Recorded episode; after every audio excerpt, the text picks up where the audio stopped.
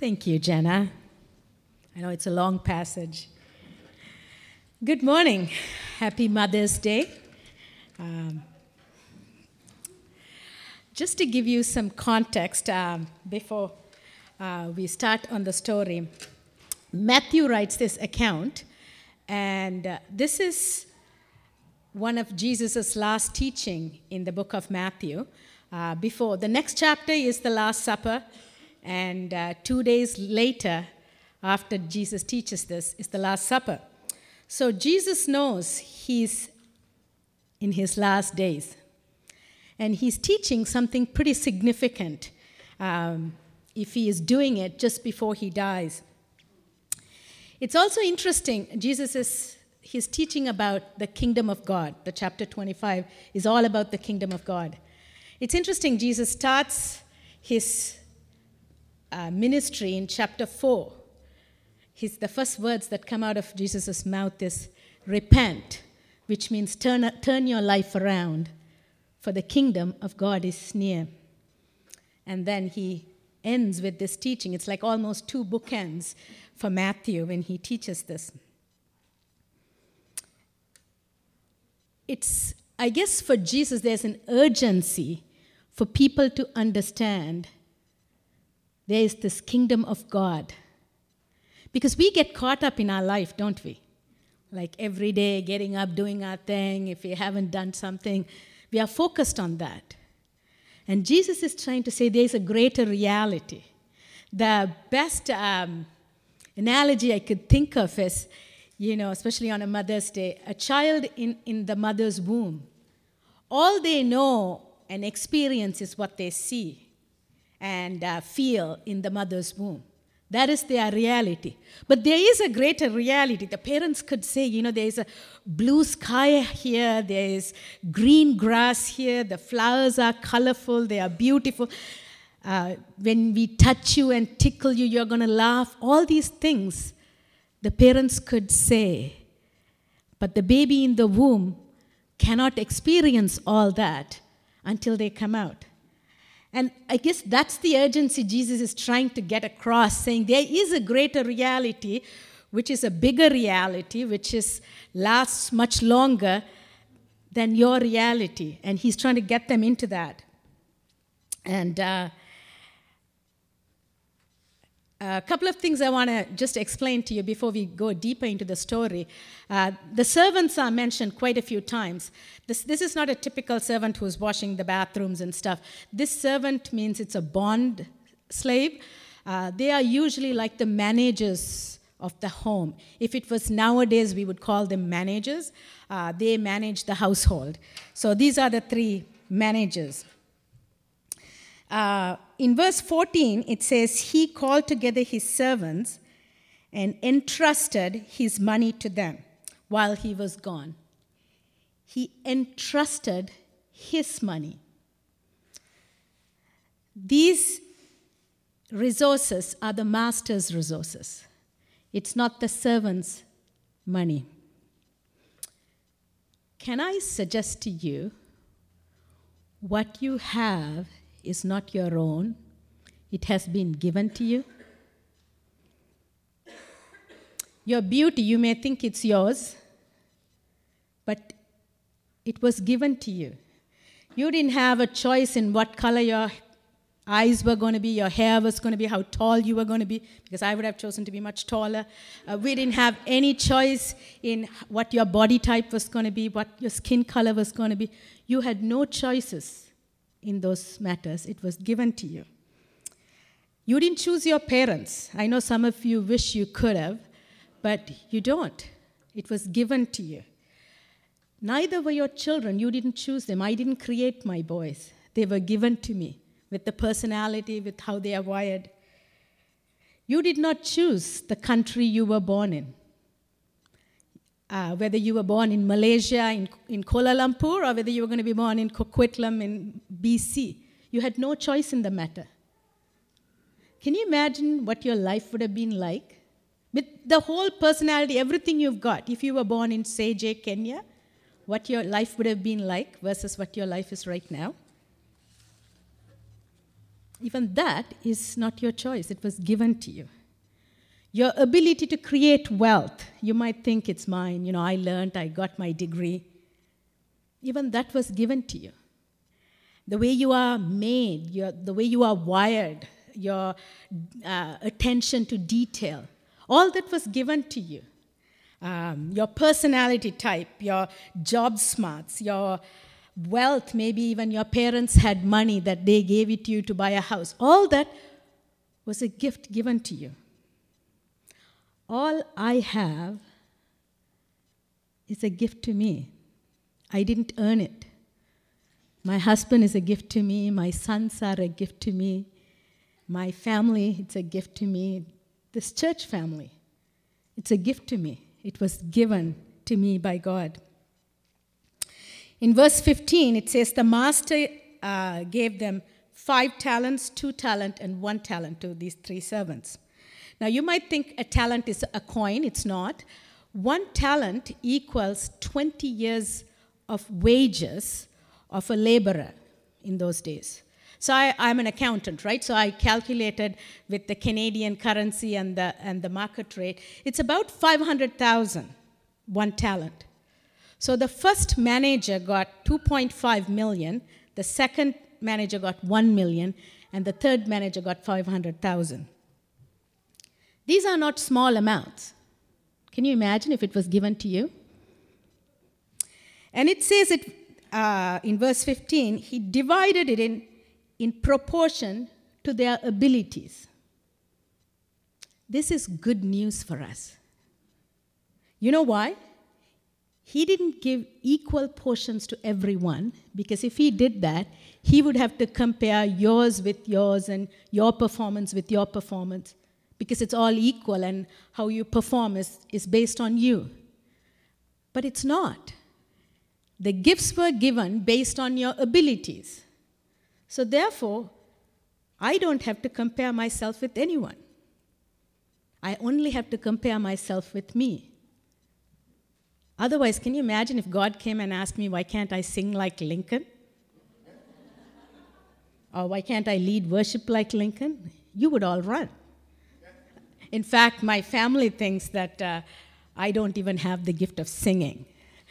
I tell them that I do. I sing like an angel. It's just humans can't understand my singing abilities. so, um, God didn't give me gifts like, you know, great speakers like Tim Keller or Bill Hybels. Therefore, He's not going to ask me to perform like them. I don't have to become a workaholic to uh, walk with Jesus. You become a workaholic trying to keep up with the Joneses, not Jesus, right? All I have to do is what has been given to me. You just have to be you. But that means you need to know who you are. You need to know your gifts, your talents, your weaknesses, your strengths, your blind spots. You need to know these things. Um, there's, uh, somebody says uh, contentment is being happy with what has been given to you.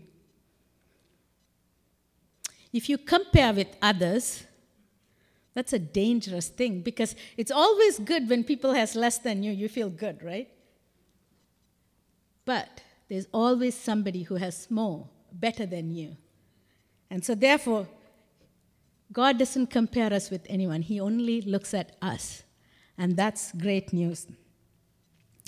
In verse 16, uh, it says, The servant who received the five talent began to invest the money he received. You can only invest the money you got. You can't invest what you don't have. So I can't go and invest 2.5 million when I only have 500,000. If I do, I am borrowing money, which might be okay in the financial world, but it's not okay in the kingdom of God because you burn out.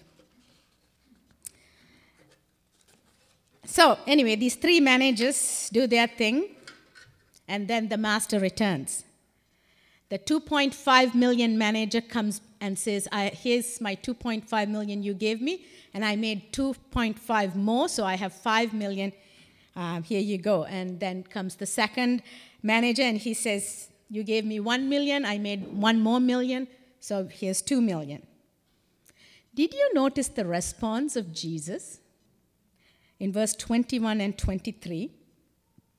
It's the exact same words Jesus uses. How come? One guy brings 5 million, the other guy brings 2 million.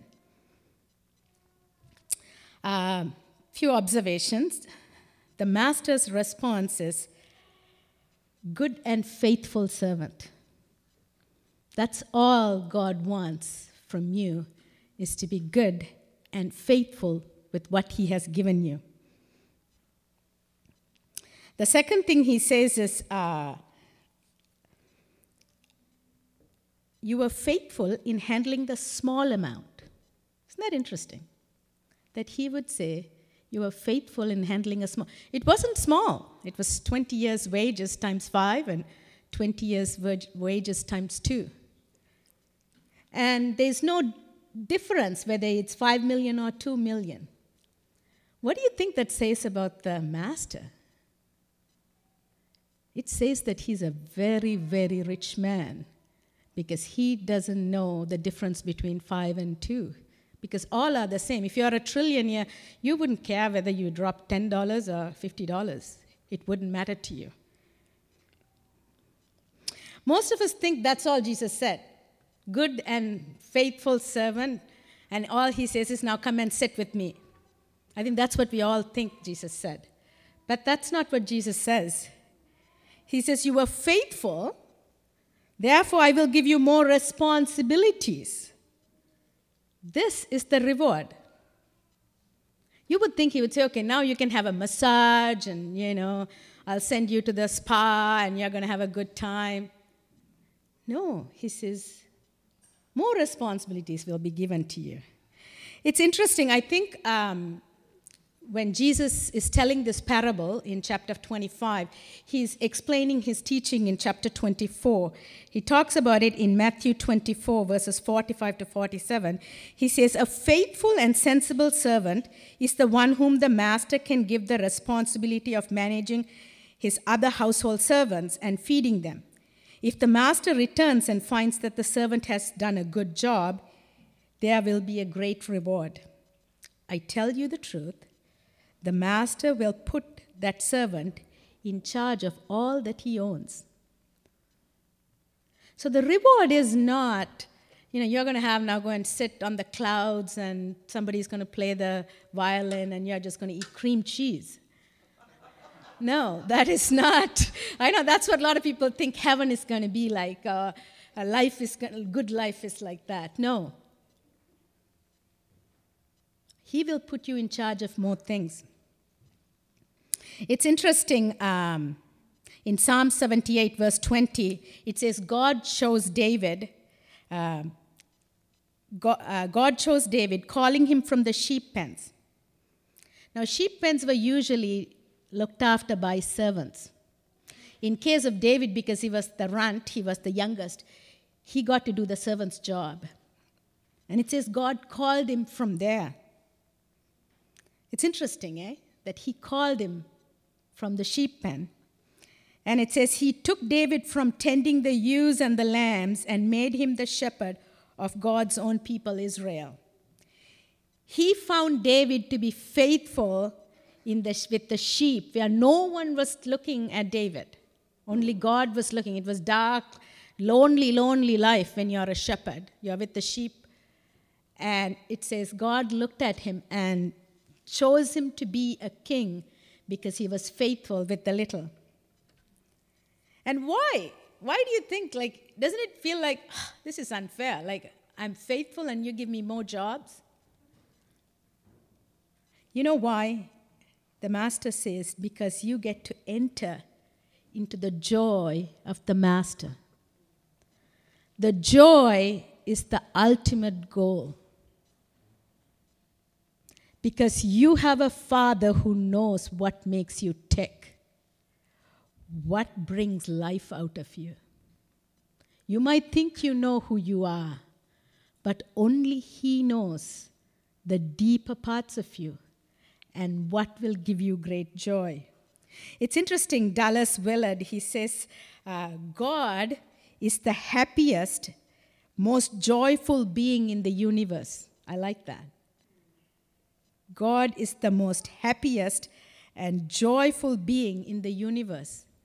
And He created us for that joy.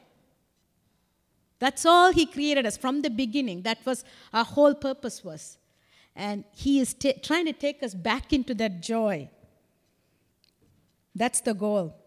Verse 24 Then the servant with the one talent came and said, Master, I know you are a harsh man, harvesting crops you didn't plant and gathering crops you didn't cultivate. I was afraid I would lose your money. So I hid it in the earth. Look, here is your money.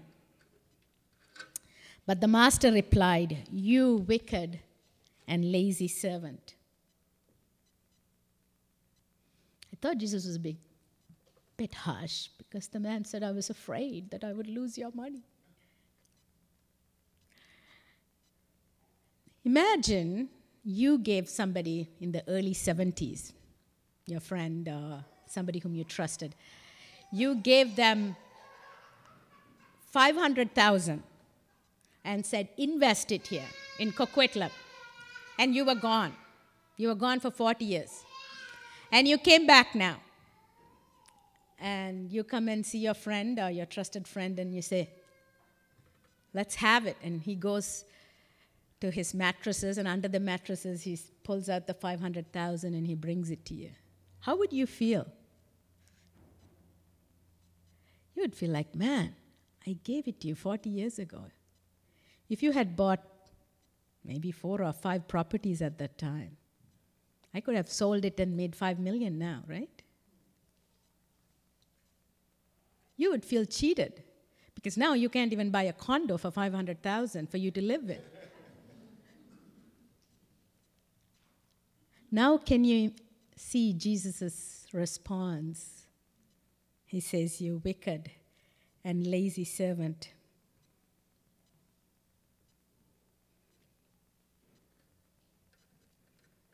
Why was Jesus so upset with them? Uh, again, if you go to Matthew 24, verse 48, it says, But what if the servant was evil? Now, look at why Jesus thinks somebody is evil. What if the servant is evil and thinks, this is what he's thinking, the master won't be back for a while, and so he begins beating other servants, partying, and getting drunk. This servant wanted to bury his investments. Why? So that he could carry on the life that he wanted to live. You know, sometimes don't you have savings? You goes directly into the payroll and you forget about it? Because that's what this guy wanted. If he buries it, then your life is in any way not amended or changed. You can just live the life that you want to live. And this uh, servant that Jesus mentioned in, in 24, he was beating, beating the servants. Why was he beating? Because they weren't doing what he wanted them to do. That's why you beat the servants. And uh, he was beating the servants and he was partying and drinking. He was living a self indulgent life.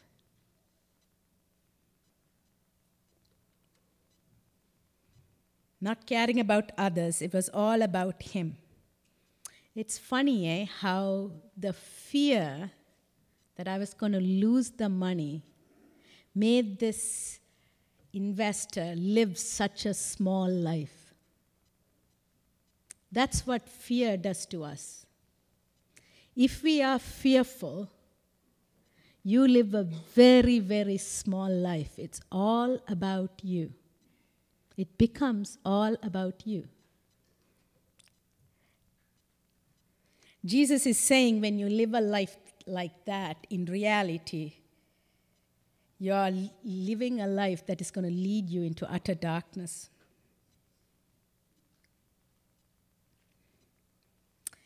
So, what is Jesus saying to us? What does this mean, all this, this story? What does it mean for us? Um, I was thinking whether I could give you a, a, very short, quick investment teaching here. I am an accountant. Uh, um, this is basic principle of investments. You're not going to take any, make any money off it, mind you. But anyway, uh, I, I, work with uh, uh my clients, uh, young entrepreneurs who are making millions, mind you. But um, I am not one of them. Uh, I work for them investment, basic investment rules. If you have money, let's say you have 500,000, you could uh, put it in under your mattress. In Jesus' day, they didn't have mattresses, they buried it in the garden. So you could do that. Or nowadays, you could put it in the bank, um, which is almost like burying it in the, in the garden right now because you get 0.03% uh, interest or you could put it into a term deposit and maybe get 1%. So that would be like this the green. So it's just over the year, it does not move. It's just, just keeps the same rate, right? Or what you could do is you could take a small risk and put it into bonds, and you could get 4% right now in bank bonds or whatever. And it's a bit risky, but there's not really much in risk, and you'd get 4%. So that would be like this.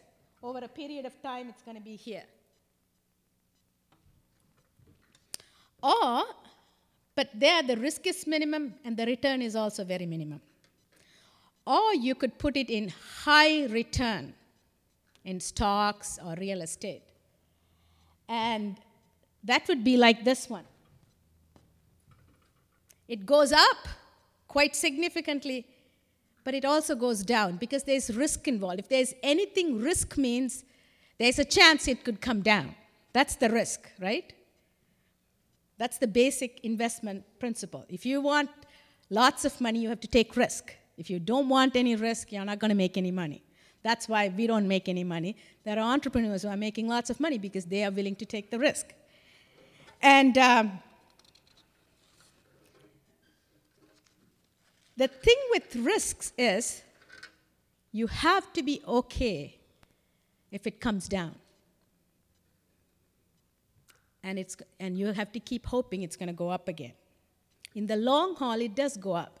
That's what, you know, if, you're, if you go to your mutual fund investment advisor, that's what they would say. In the long haul, it keeps going up. Jesus is pretty, he's, Jesus is one of the smartest people to ever live on this earth. You know, even though you think he lived 2,000 years ago, he still is the smartest person to ever live on this earth. The first two investors Jesus talks about, they put their money on high risk investments. You know how I know that? Because they double their money. If you can double your money nowadays, it has to be on a very high risk investment. What does this mean for us today? I think Jesus is telling you not to put your investments you have in the bank, but to put it on high risk investments. Take high risks. What does that mean? It means whatever has been given to you whether it would be what your gifts, your talents, maybe it's your wealth. For some of you, it's time. Whatever has been given to you, Jesus wants you to take high risks. That's what his calling is. He says, Keep your mind on the kingdom of God, and the master is coming back. So, whatever has been given to you, take high risks. Now, what does that mean? It really feels good when you take risks and it's going up, right? Feels really good. Let's say your, your gift is a uh, gift of hospitality, or uh, maybe it's the gift of leadership. Maybe you have a gift in decorating. Maybe you have a gift in praying for people. Maybe you have a gift in music. Maybe you have a gift in administration. Whatever your gift is. you say, okay, I'm going to take a risk and I'm going to invest it in high, re- high return. What it means is it's going to dip, it is going to go south. If there is any risk you take, there is guarantees that it is going to take a dip. It's going to go down. It's going to go south, at least for a short period of time. Now, what does the fall look like, or the dip looks like in your life? It may be you decorated whatever was asked of you, and people didn't like it. They even came and told you, oh, what was that? Maybe you prayed with somebody and they didn't like the way you prayed. Maybe they didn't like how you prayed. Maybe you took leadership in your family where you felt God asking you to and you did it, and your family didn't respond well. Maybe you lost it. Maybe you lost it with anger. Uh, maybe you got hurt by someone, what they said or what they did. Maybe you did the small group and people were not very happy with your small group. They were disappointed with your study. Maybe they were disappointed by your message. Maybe the food that you cooked. Maybe the music that you played, it didn't hit all the notes right. Maybe you had a get together with your neighbors as you know you venturing out in your new home, new neighborhood, and it was a flop. You took the risk and you fell. Maybe you made a mistake. Maybe it was yours, but now what you do in this dip here, these circles,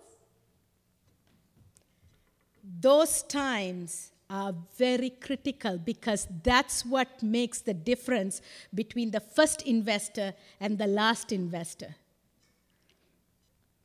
Because what you want to do when, the, when you fall is to run and hide.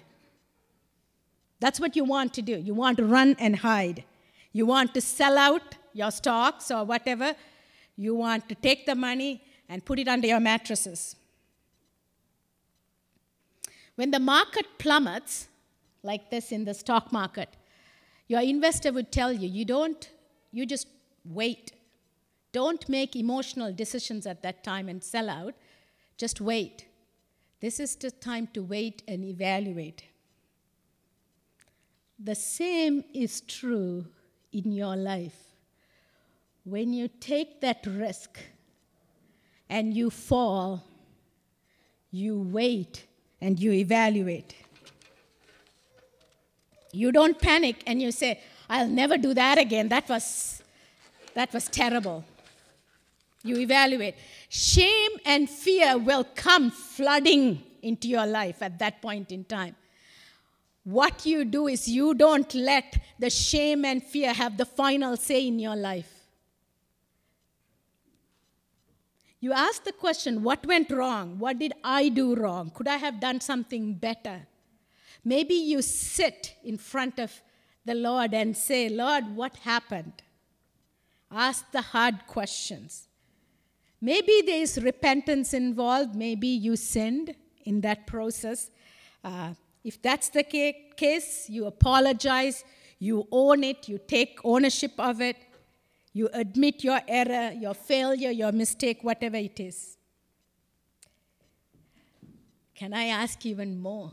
Would you be vulnerable and step into that uncomfortable place? These places, these, these low points, they are the most uncomfortable places you could ever be in. And in those situations, maybe you could ask, Help me understand. If it's somebody whom you trust, if you played the music, it didn't go well, you say, Lincoln, what did I do wrong? Or to your friend, what did I do? Help me understand because I am making up stories in my head right now telling me that somehow you don't like me. if you are vulnerable enough to ask, the Lord will open the doors. So, what you do in these dark spaces, it matters. Because, you know, can I tell you one thing? That's where the investment grows. Your investment grows when you dip. In the investment market, when the stock goes down, that's when you buy. You know, my client who's invested heavily right now in Calgary, I'm like, Are you scared right now because Calgary is not doing so well? You know, his comment to me was, He says, Angel, this is the best time to buy in Calgary. Do you see the different market set, uh, mindset? I'm like, take the money and run, right? But he's like, no, this is the best time to invest in Calgary. The dark spaces is so important in our lives. Otherwise, we don't grow. I know we want to grow from victory to victory to victory. That's where I like to be. But this is where I grow. You know, the risk takers, which Jesus is really asking every one of us to be. He's asking us to be risk takers. They always have to choose courage over comfort. We have to make the choice, even though it everything in you says, okay, dig a hole and let's hide, let's not get involved anymore. You take the step of courage. One of my favorite authors, Brene Brown, says this The bravest people tend to experience broken hearts because they have the courage to love and experience disappointment. Did you hear that?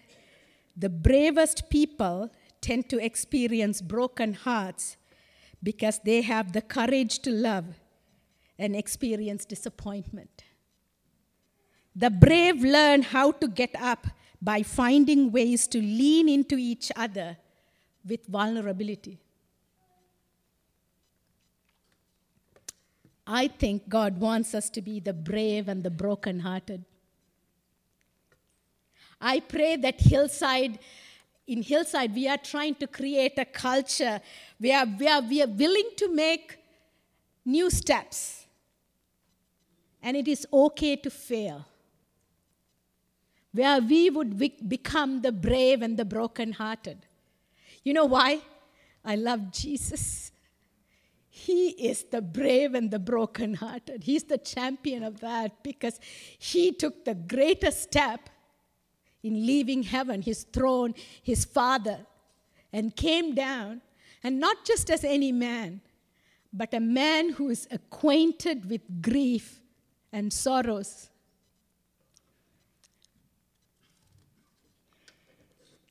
Because of that is why Jesus asks us to take those risks. Whether it's your with your gifts, your talents, your expertise, uh, your connections, your network, your personality. Uh, for some, you know, your, your investment God has given you is relationships. Uh, maybe it's marriage relationship, maybe it's your children, family relationship, maybe it's your friendships that you have. Um, for some, the investment is, you know, your hospitality gifts, your home. Um, by the way, whenever I say hospitality, don't think it's a house that looks like a designer home. Hospitality means making room. I wrote this down here somewhere. Um, willingness to make space in your life and home for others. It's your willingness to make space. It's not a clean home, it's your willingness to make space in your home and your life for others. Maybe your investment is time. Uh, in different seasons of life, if you're a young parent, Right now, uh, that is not your investment right now, I can tell you that. Uh, but if you are retired or if you are a young adult with no children, that's an investment God has given you. Uh, you have time. And take risks with that. Take risks with that. You know, uh, can I challenge the retired people in our church here. The world tells you, man, you are retired now, you've done your job, you've done your duty for your family, for your uh, friends, for the society. Now this is your time. You need to uh, eat, drink, and be merry and go and travel and see the world. That's what the North American culture tells the retired people. But that's not what Jesus tells. Jesus says, invest what I've given you, the time and your talents in this broken world. Don't get into the vortex, this, this world vortex of uh, self indulgence. It's like, it's all, the only thing I could think of is, is like a marathon runner running. And just the last half a mile, he goes into a pub and has a drink and decide, okay, I need to have some fries, I need to enjoy a bit of. Uh, that's what if you do if you're an, uh, a retired person decide to take a take a, uh, self indulgent break there. So take risks, whatever God has given you. Sometimes the investments in your life changes with your season. Whatever is given to you right now, take risks. I think it's interesting the last investor, um, he says, I was afraid. You know, the Bible says a lot about fear not. But I also think God knows we are made from dust.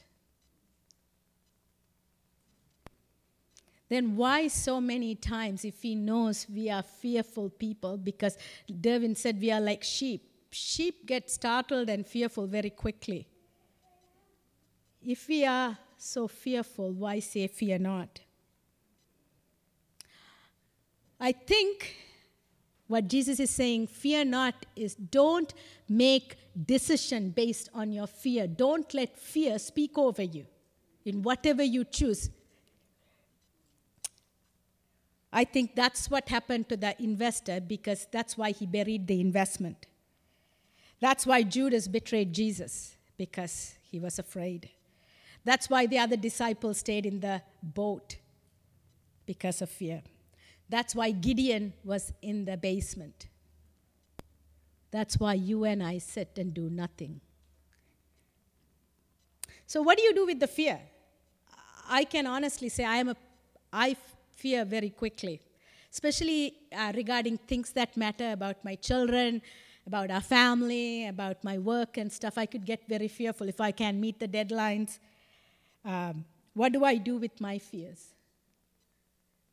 This is not an expert advice, but this is my advice. What I do is I sit with my fears with the Lord.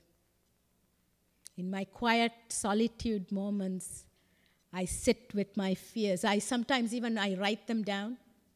Like Hezekiah, he sat before the Lord when the enemy came and said, We are going to take over the country, uh, the Assyrians. He said he took the letter and went before the Lord and sat there with the letter. That's what I do. I just go and sit. And I wait. And I wait. I wait in silence. It's, in Psalmist says, My soul waits for you and you alone. Oh God, from you alone comes my salvation. I, want, I wait for him to save me from my fears. And then I get the perspective I am just a little girl who has a big father. And that's all I need to know that I don't have life under control. You know, it's interesting. Uh, God comes to Joshua and says uh, in Joshua 1 Be strong and courageous. Do not be afraid. Do not be discouraged. For the Lord your God will be with you wherever you go. He says three times in that very in that one chapter, very short passage. I think he, God did that rightfully so because Joshua was shaking in his boots because Moses, the biggest leader, the best leader, has just died, and there was tons of enemies before Joshua, and he was supposed to take the promised land. God says to him, Keep your eye on me, on my word, and don't make decision based on fear. If you do, you're not going to conquer the promised land.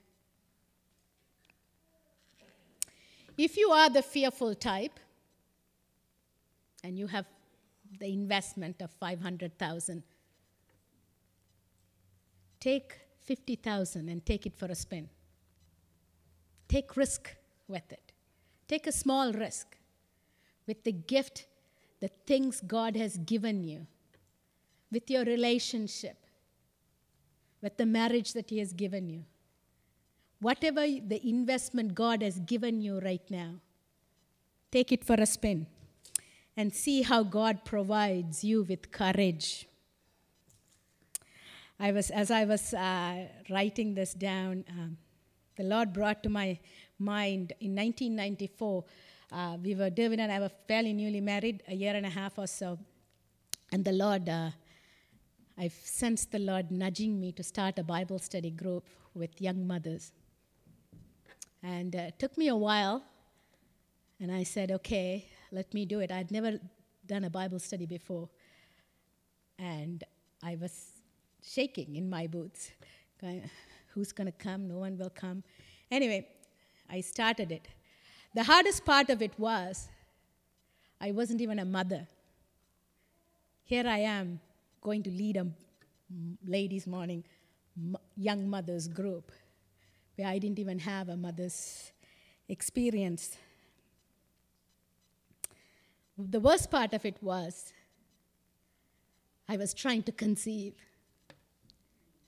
I was trying to have a baby. And I tried for three and a half years while I led this Bible study group. Every month I would find out there's somebody new who's getting pregnant, and not me. And every month, the first two weeks, I would be with great hope and faith. I would, this is the month I'm going to get pregnant. And the last two months, I would feel like such a loser. And I'd go, God, what am I doing here? Why am I doing this?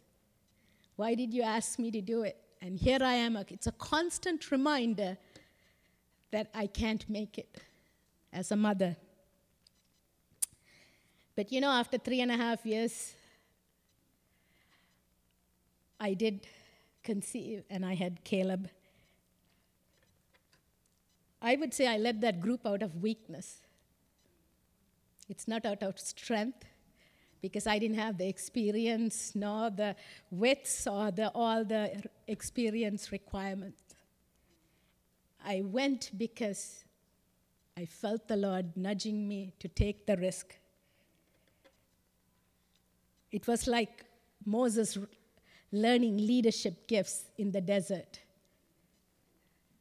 where you don't have much, but you know God is with you. But I can tell you, I learned about motherhood in that group. I learned about being a wife in that group. I learned about being a sister in Christ in that group. I learned how these women loved me and embraced me. I learned about deep community in that group. It's interesting, that's where the first time uh, the women there saw in me the gift and they said, Angel, maybe you should teach. You have the gift.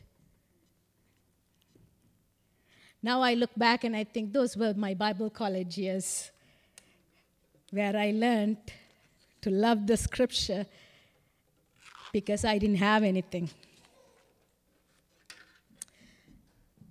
For some of you, God may be asking you to take a small step.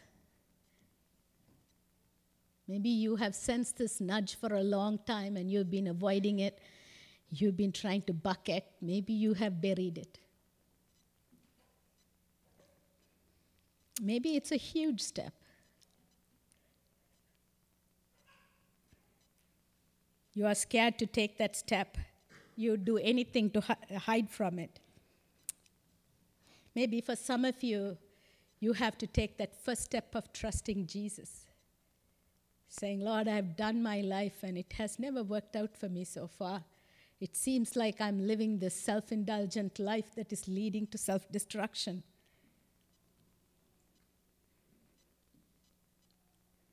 What I can tell you is that He knows you. He knows what makes you come alive. He knows how to give you joy that would overflow because He created you. Jesus said, I have told you this so that your joy may be in you and that your joy may be complete. I'm going to ask Lincoln to come and the worship team to come in. Father, I thank you, Lord, uh, that you are God. That you are in the midst of us. Father, I thank you, Lord, that you are a good, good Father.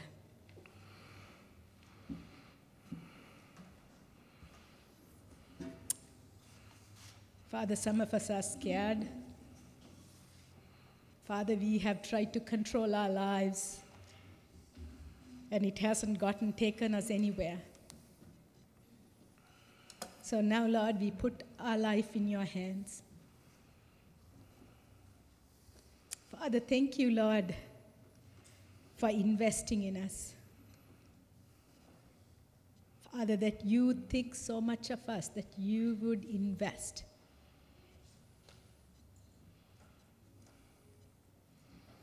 Father, help us to take risks with what you have given. Father, some of us want to confess we are scared, we are afraid. Father, t- help us to make that courageous step today.